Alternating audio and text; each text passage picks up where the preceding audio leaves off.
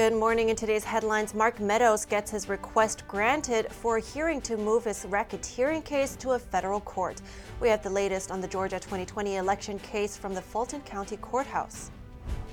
The Hunter Biden investigation. Some lawmakers say it's a distraction, while others say it's uncovering corruption. And will the special counsel bring justice after a questionable record on investigating the Bidens? We get some answers from a legal expert. Lawsuits filed against Hawaiian Electric for its alleged role in sparking the Maui wildfires, with the Maui death toll now at 110. Residents are looking for assistance and accountability. Is the death penalty off the table for several 9 11 suspects? Families of some of those killed in the terrorist attacks were notified about the possibility. Homeless people are reportedly harassing students near a high school in California. To address this, local officials are proposing a ban on encampments near schools and daycares. And an author who helps parents answer the question Is my child safe at school? We spoke to the former security advisor.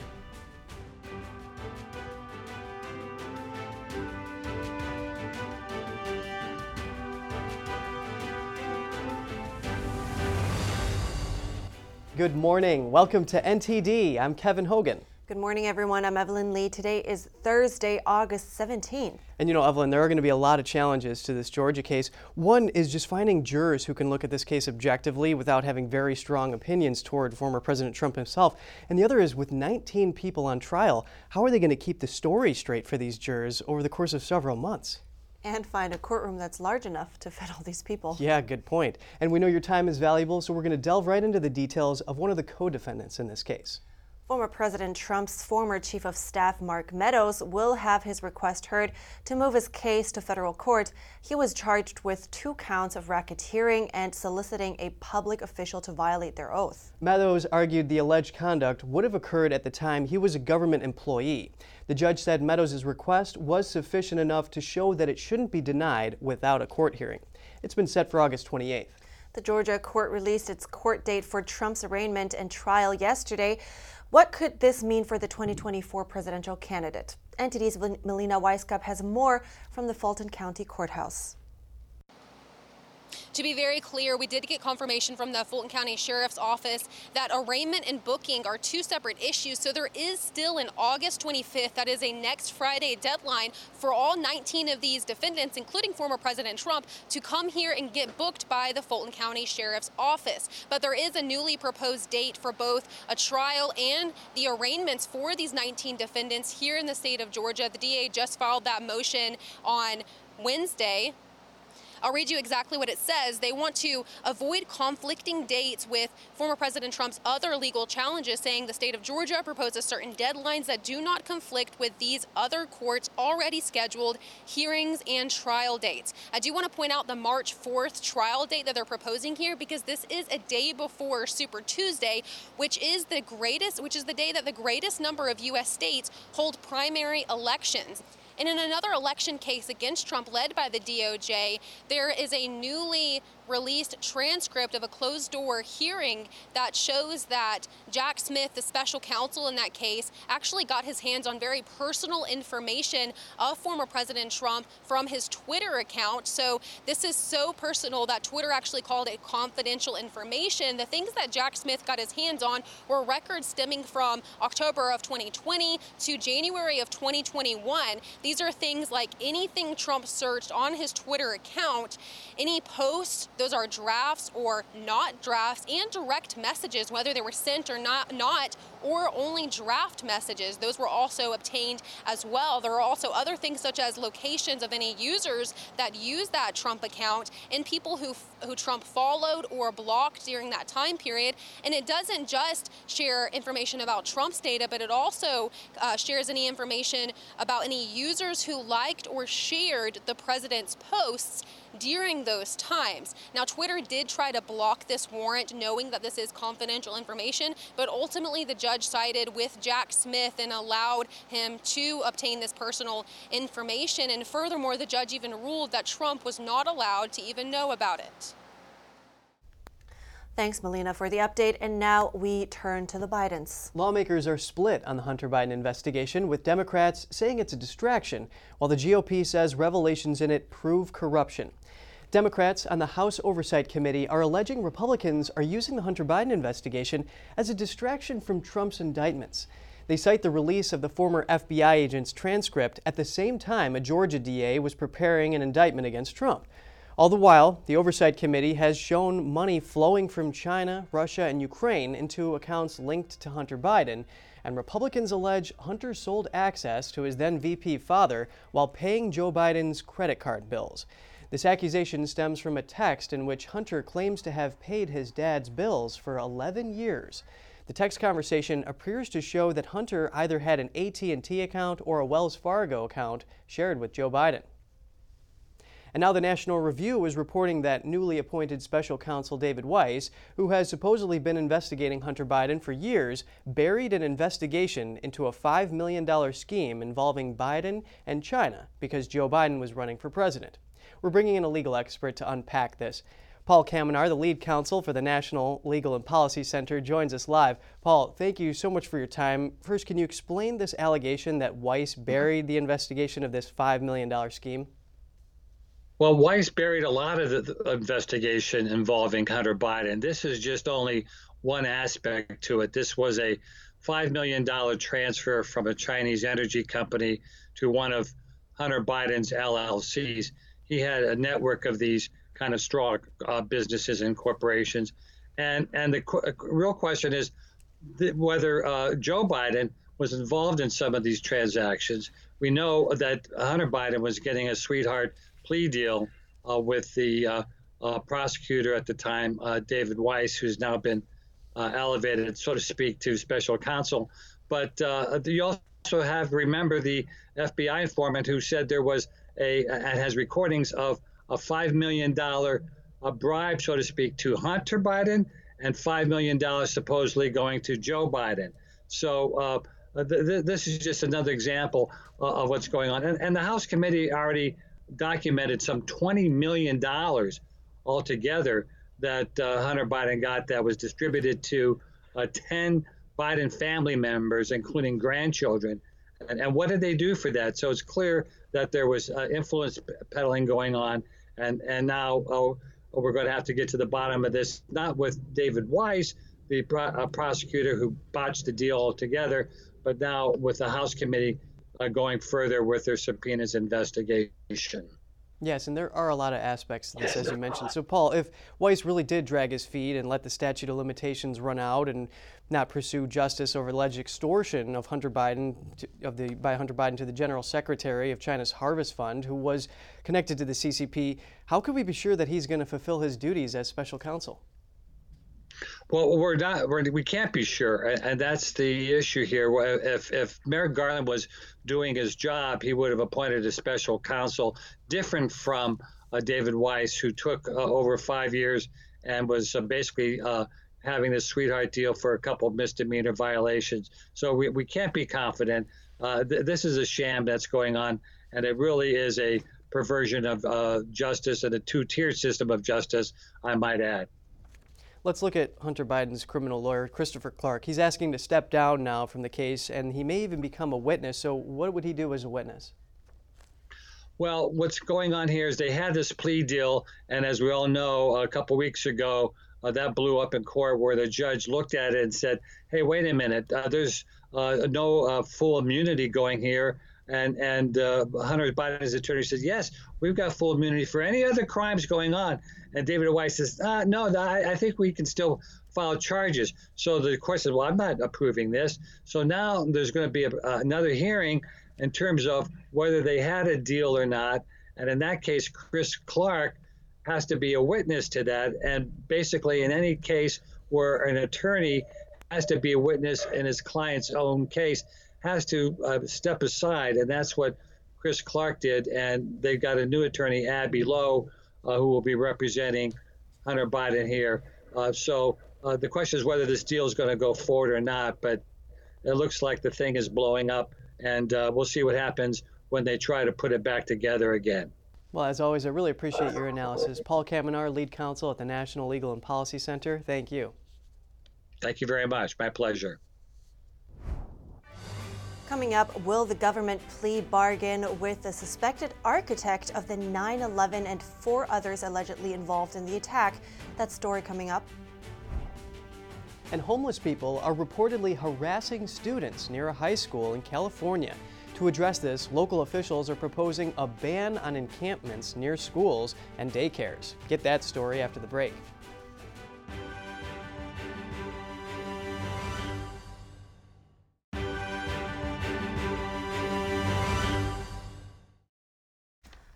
Welcome back. The death toll in Hawaii's wildfires is now over 110.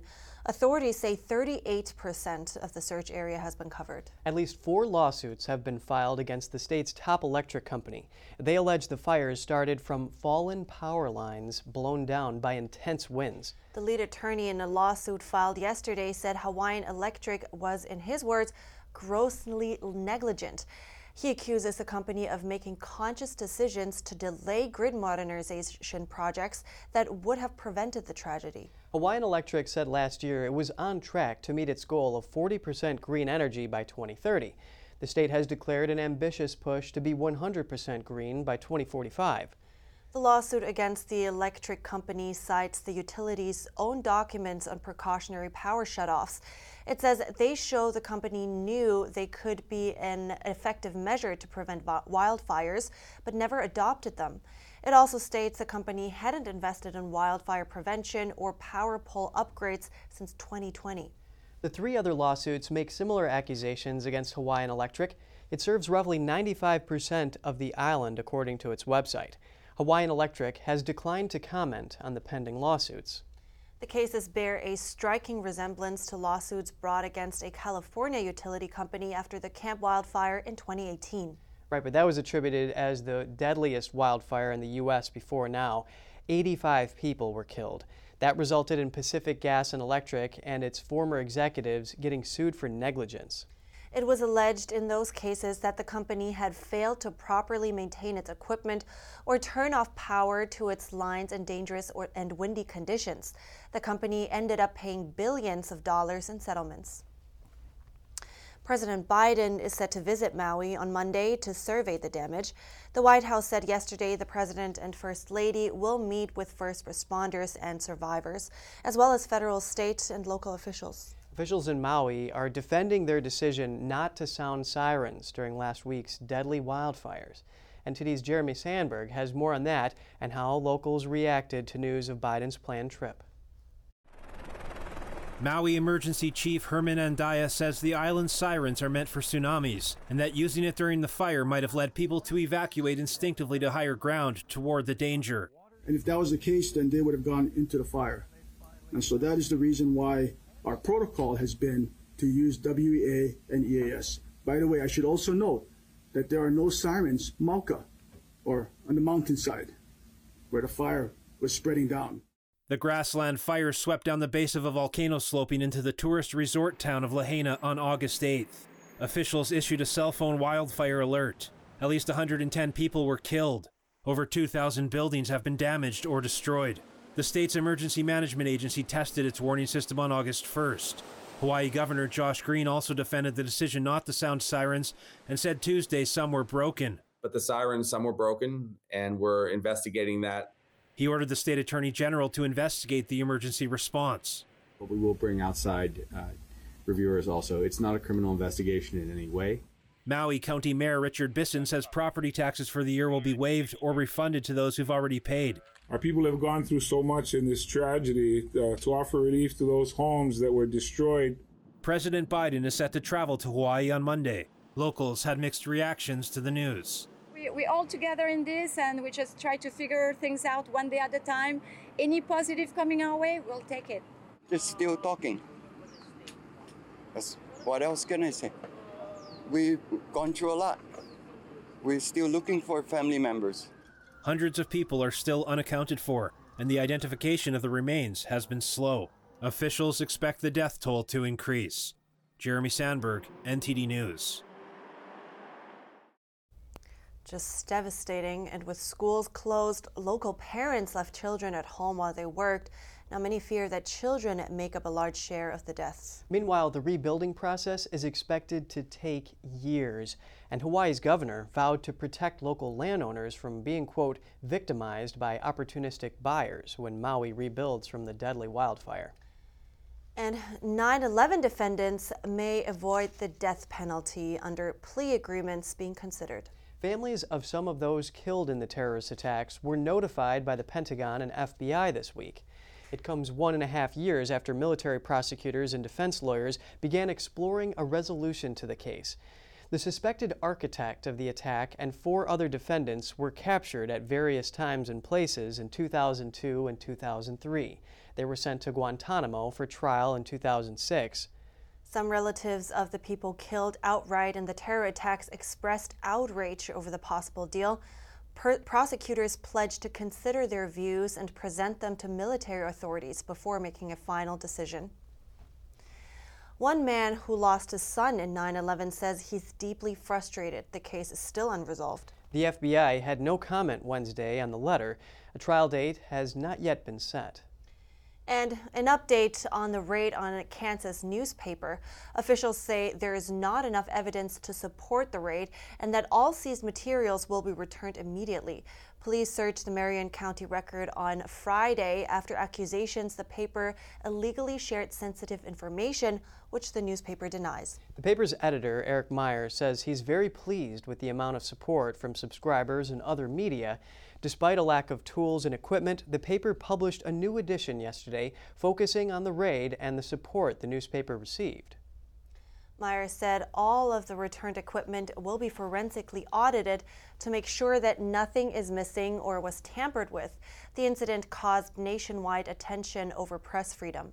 According to a warrant, local police sought to gather evidence of potential identity theft and other computer crimes relating to a dispute between the newspaper and a local restaurant owner. The newspaper's lawyer suggested the raid was linked to its investigating circumstances involving the local police chief. A cyber hack has left Massachusetts residents with compromised data. It was part of a massive event exposing the data of millions worldwide. Massachusetts health officials were the bearers of bad news for over 130,000 residents.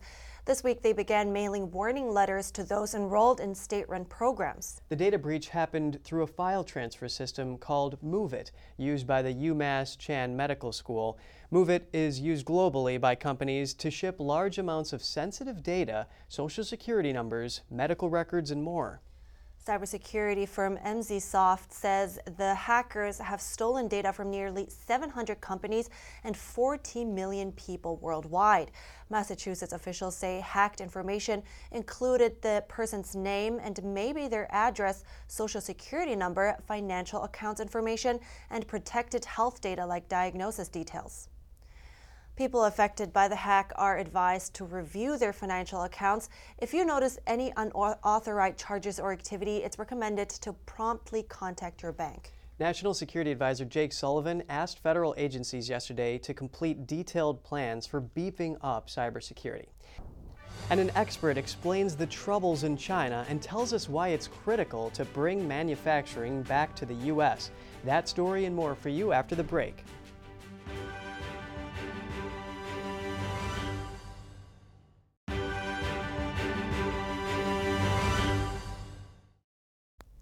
Good to have you back. So, bringing manufacturing back to the U.S. has been a topic again recently, especially with China facing troubles in all corners of its economy and an uh, anti espionage law that puts foreign businesses there, businesses there at risk.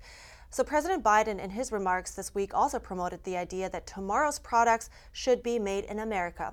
I spoke to Greg Copley, the president of International Strategic Studies Association in Washington, D.C., and asked him why he thinks this is important.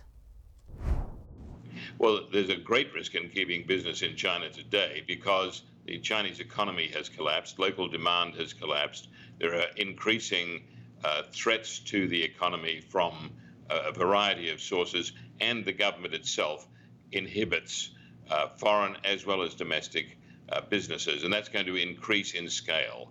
So investment in the PRC and the use of mainland China as, a, as an essential part of a supply chain is going to become increasingly risky. Would that make us more vulnerable in terms of uh, national security as well? Absolutely. Every time uh, you, you rely on the supply of foreign components from a, uh, a fragile or, or um, volatile source, you are putting your national security at risk. Even for such areas as uh, if you countries are, uh, concerned about agricultural imports, for example, uh, you can't afford to have food shipments delayed. In the case of components for vehicles, for example, you can't afford to hold up your entire production line because of a delay in a small component. So the entire supply chain has to be considered in that light. Uh, what can uh, the interruption to a small small item uh, or component do to your ability to maintain profitable, uh, continuous production? So yes, it's it's a great risk to depend on a country which is mercurial in its uh, uh, plans to restrict imports and exports, and in in the conduct of business generally. Understood. Now let's if we were really to move the manufacturers back, what challenges would we run into here, especially knowing about the worker shortage at the moment in the U.S.? Well, it's not so much a worker shortage, it's a shortage of people who are prepared to work and who are capable of working. We've seen a great increase in bureau- bureaucracy regarding uh, companies, startups in the United States, uh, and in the uh, operation under health and safety regulations and the like. So for this reason, a lot of US companies, instead of moving their production back to the United States, as some of them are doing, uh, a lot of them are moving to other destinations in Southeast Asia and in South Asia. Right, and that's a good point. Just because it's more, uh, it's politically more advantageous to bring manufacturing better doesn't mean that businesses um, will do it because of the bottom line. Now, what do you think is needed in terms of incentives, and how difficult will it be to convince people to move back to the U.S. with that? Well, it, it's already proving to be grave, gravely difficult uh, because of tax laws and the like. I think it starts with the uh, states and municipalities that really want to attract business, they have to make sure that they, they make this uh, advantageous for people who've had, had outsourced their production to Mexico or China in, in the past. Uh, they have to make sure that uh, there's a minimum of red tape. There's uh, the uh, a clear plan to provide an educated and committed workforce uh, and then we, the states themselves have to work on the federal government to reduce interference from that in that regard as well. Uh, there's still a grave deal of uncertainty about investment in the United States. Well, so to wrap up before we go, anything positive or anything to look forward to? Well, there's no question that uh, uh there is a great hunger uh, in the U.S. for a return to uh, stable industrial manufacturing, uh, but that also has to be coupled with a, a, complete turnaround in the education industry to educate Americans uh, for that kind of work, whether it's uh, at a, a, a, trade level or a, tertiary level of education. Uh, the education program has to be restructured for this, and I think there's a great appetite for that. We're now seeing not only a uh, rethinking of the U.S. industrial capability, but a rethinking of the U.S. and Western educational uh, approaches to, to return them to a more practical uh, approach to, to economic growth and, and the personal survival of, of families and the like. Well, that's reassuring to know. Thank you for leaving us with the good news as well. Greg Copley, I really appreciate your time today. Thank you very much. Well, so before we ended our conversation, I think that's good to add. Off camera, Greg actually weighed in again and said there wasn't much good news though. So I think probably he wanted to put things into perspective again. It is good to hear, you know, it is good to hear that there is a hunger in the U.S. and that there is that rethinking of the industrial capability and approaches, as Greg put it. But at the same time, we shouldn't lose sight of the enormous amount of work that has to be done to get there. So in this case, an appetite wouldn't be enough. You actually have to put in the work. Precisely, yeah. Right.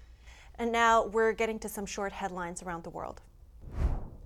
Firefighters on the Spanish island of Tenerife battled flames late into the night yesterday, with the rough terrain slowing progress.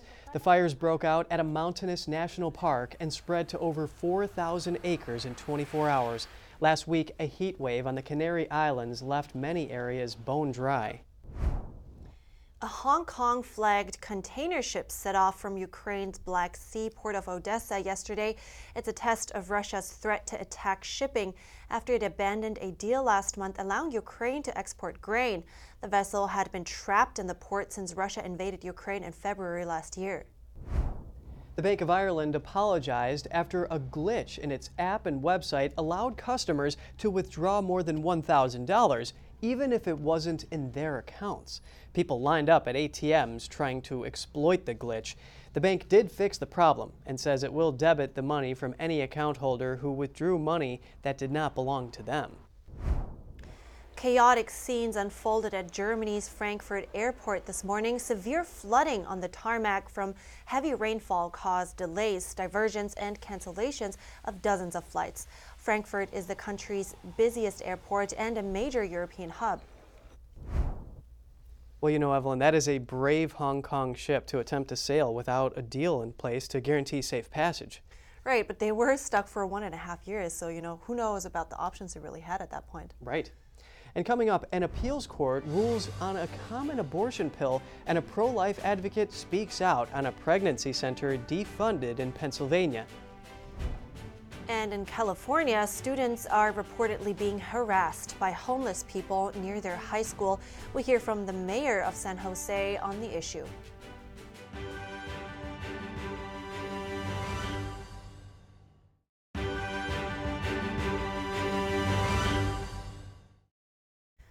Good to have you back. A common abortion pill will remain on the market but can't be ordered by mail. The U.S. Fifth Circuit Court of Appeals ruled on mifepristone yesterday. The pill is one of two used in roughly half of abortions in the U.S. The FDA approved it in 2000, but began loosening restrictions in 2016, including letting non physicians prescribe it, allowing it to be mailed, and changing the limit from seven to 10 weeks of pregnancy. The appeals court upheld a lower court decision that the FDA didn't follow the proper procedure for these changes, but it didn't ban the drug altogether. The court's decision won't go into effect yet. The Supreme Court is expected to decide whether to take up the case. The High Court issued a temporary order in April, allowing mifepristone to remain on the market temporarily. Yeah, mifepristone's been in the spotlight a lot lately. That's right, yeah and an alternative to abortion program has been defunded in Pennsylvania after 30 years. NTD's Daniel Monahan spoke with Maria Gallagher of the Pennsylvania Pro Life Federation.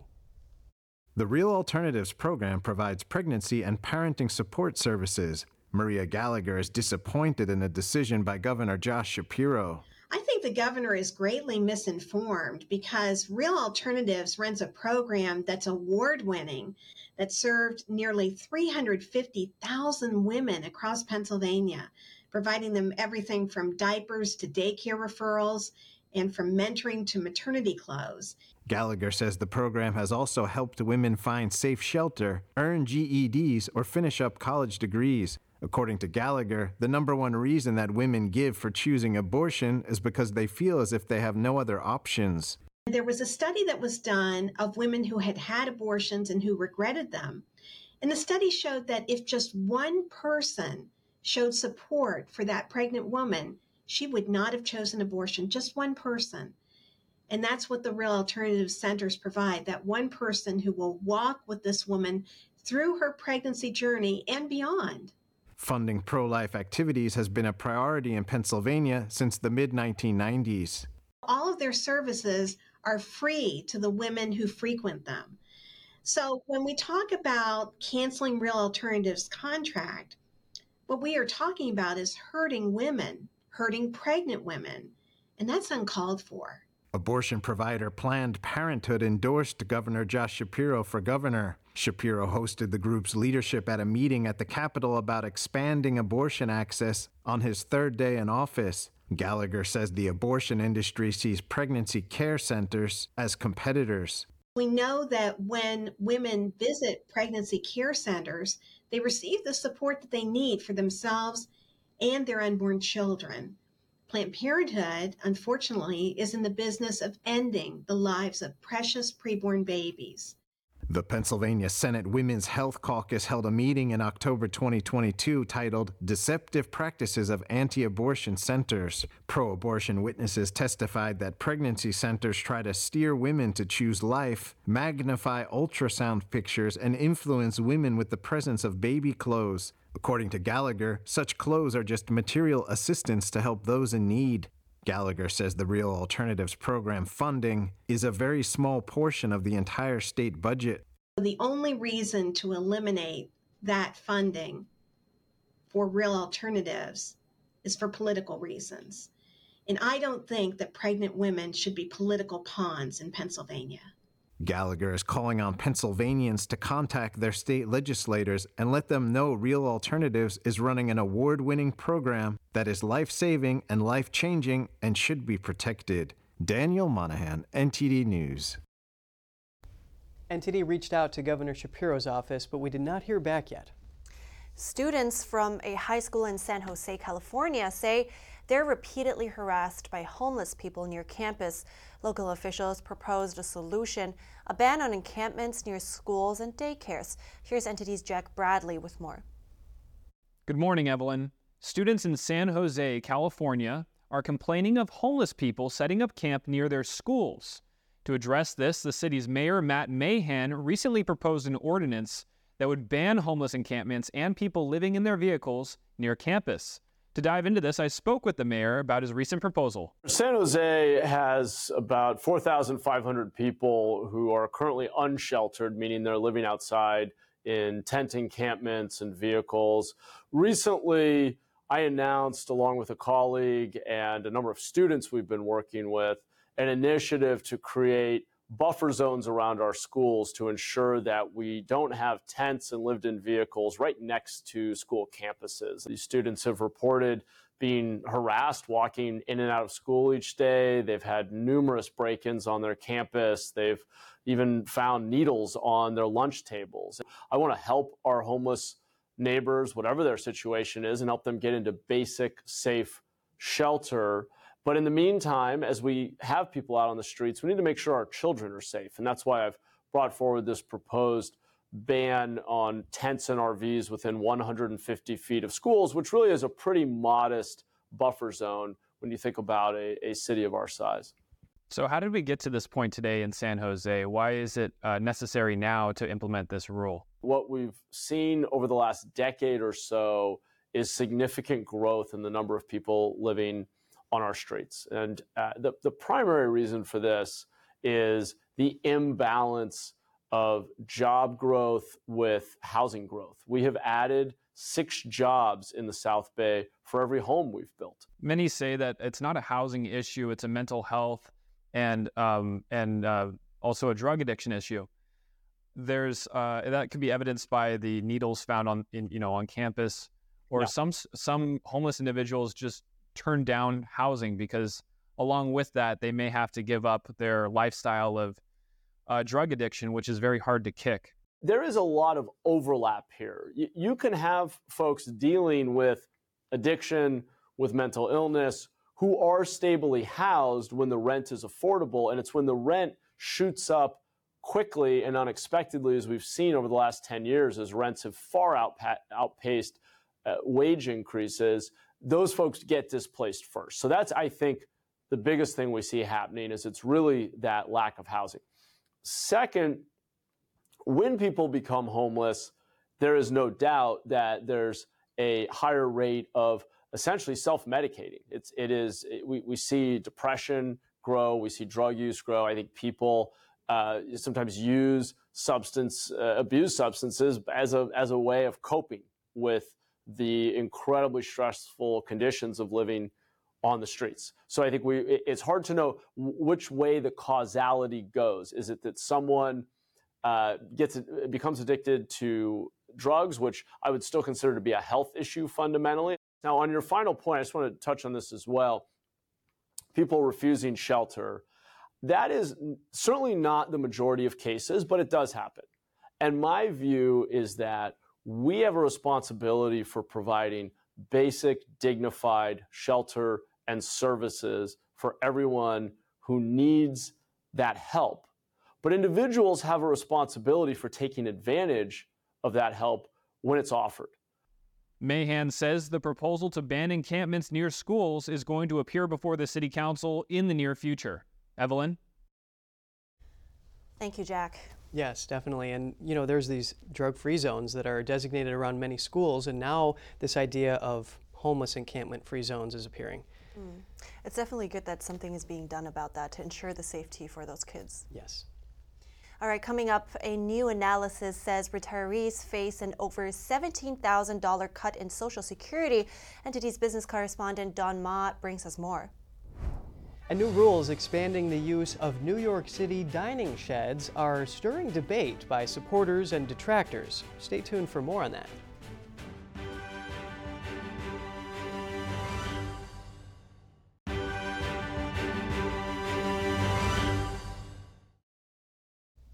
Welcome back. Retired couples could see their Social Security benefits shrink by 23% in a decade. That's according to a new report from the Nonpartisan Committee for a Responsible Federal Budget. This figure translates to over $17,000 cut in retiree benefits. Here to discuss is NTD business correspondent Don Ma. Don, good morning. Good morning, Kevin. How are you? I'm doing good. The average retired couple could see their Social Security benefits reduced by $17,400 in 2033. So, why is that, Don? Right. So, the Social Security program is funded by the Old Age and Survivors Insurance Trust Fund. It's projected that this trust fund would deplete its reserves by 2033. Now, this is according to the Committee for a Responsible Federal Budget. Uh, um, so, what that means is that 70 million retirees, dependents, and survivors, regardless of age, income, or need, will see their benefits cut by 23%, as you mentioned earlier. And that's quite unfortunate. Uh, on top of that, lower income, dual income couples that retire in 2033 could see a, a $10,000 reduction in benefits. And higher income, dual income couples could see their benefits cut by over 20,000. Kevin? Okay, so it's a good thing that they're able to see this coming, but what are some things that can be done to fix the problem? Well, you know, various measures have been proposed to keep the Social Security program healthy. Uh, you know, that's including raising the age of eligibility, increasing taxes, and relying more on general revenue to fill in gap in funding. But, you know, I think the core of the problem here is actually not that simple, and it's probably not that easy to fix either. Part of the part of it is simply a demographic issue. You simply don't have enough people paying into it compared to people taking out of it. You know, because the American population is aging, the workforce is shrinking. So what we need to do is promote demographic growth and workforce growth. So you know, this ties into having a strong economy as well. If you want to have a strong economy, you, you, you, have to have more births, more entrance into the economy. You need to have more entrance into the workforce. So, you know, we're trying to solve that right now by uh, having more immigration. But the thing is, the type of immigration we have right now is not the right type. You need you need to promote higher income earning classes so they pay more into Social Security. You need merit-based immigration. But you know, Kevin, long story short, I think what we really need is population growth. There's some really good ideas there, Don, and of course, it's good to have a longer life expectancy, but it does come with challenges. So, do you have anything else for us, Don? Yeah, sure. Just a couple of updates. Um, retail giant Target saw its sales decline for the very first time in six years.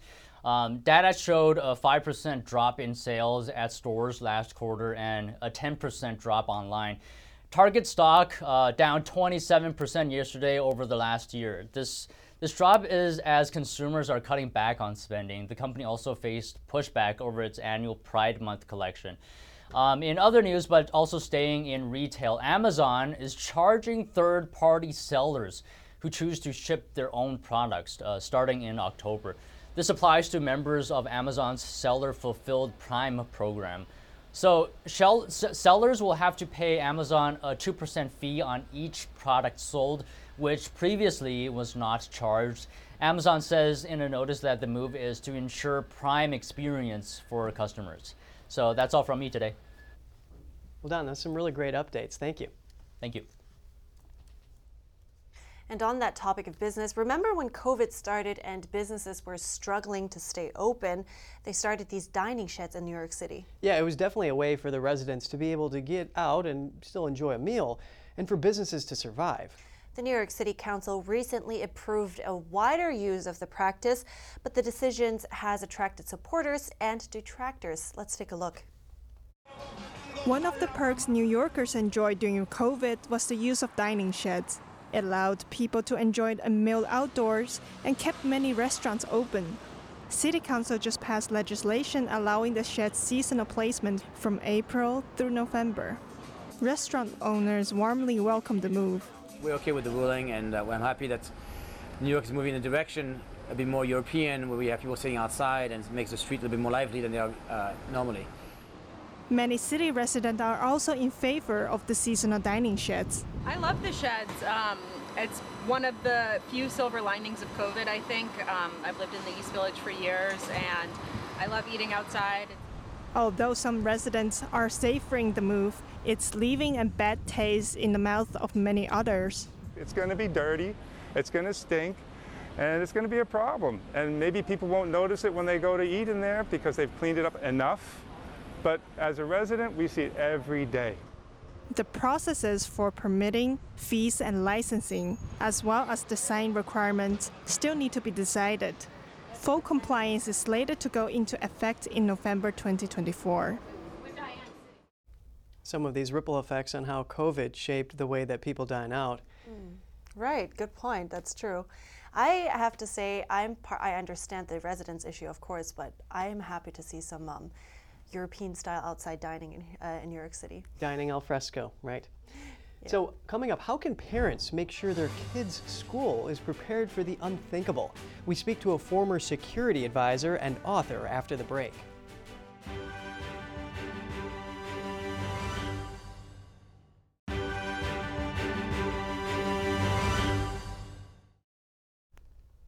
Good to have you back. As a parent, how can you make sure your child is protected and safe at school?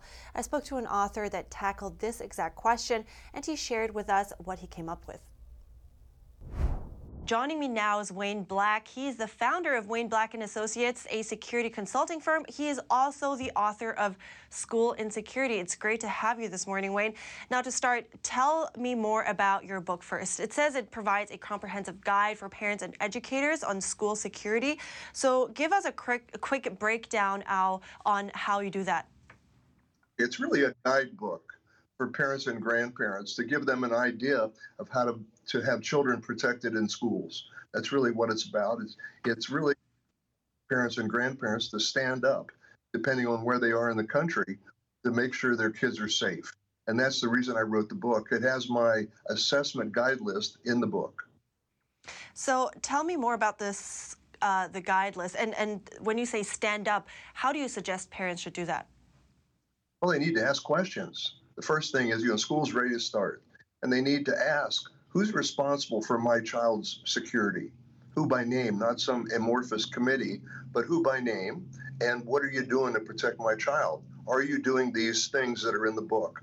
Um, are the doors locked? Do you have a do you have a plan uh, with the local police and and things like that? Hmm. Now, well, unfortunately, we have had way too many school shootings, but is there anything that you think we could, we, we were able to learn from them? Of course, yeah, we've studied um, all the shootings from Columbine up until current. Um, and I predict in the book, unfortunately, that there's a 100% chance we're going to have more school shootings, right? We just had the one in Memphis at the Jewish school, and I think we're going to have more. The trick is making the school a harder target. And by doing that, checklist, locking the doors, having a plan, having a lockdown plan. I travel around the country. I see different, depending on different political issues.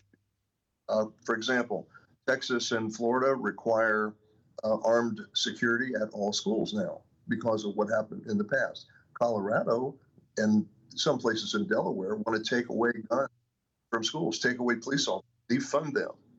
So that doesn't that doesn't really work.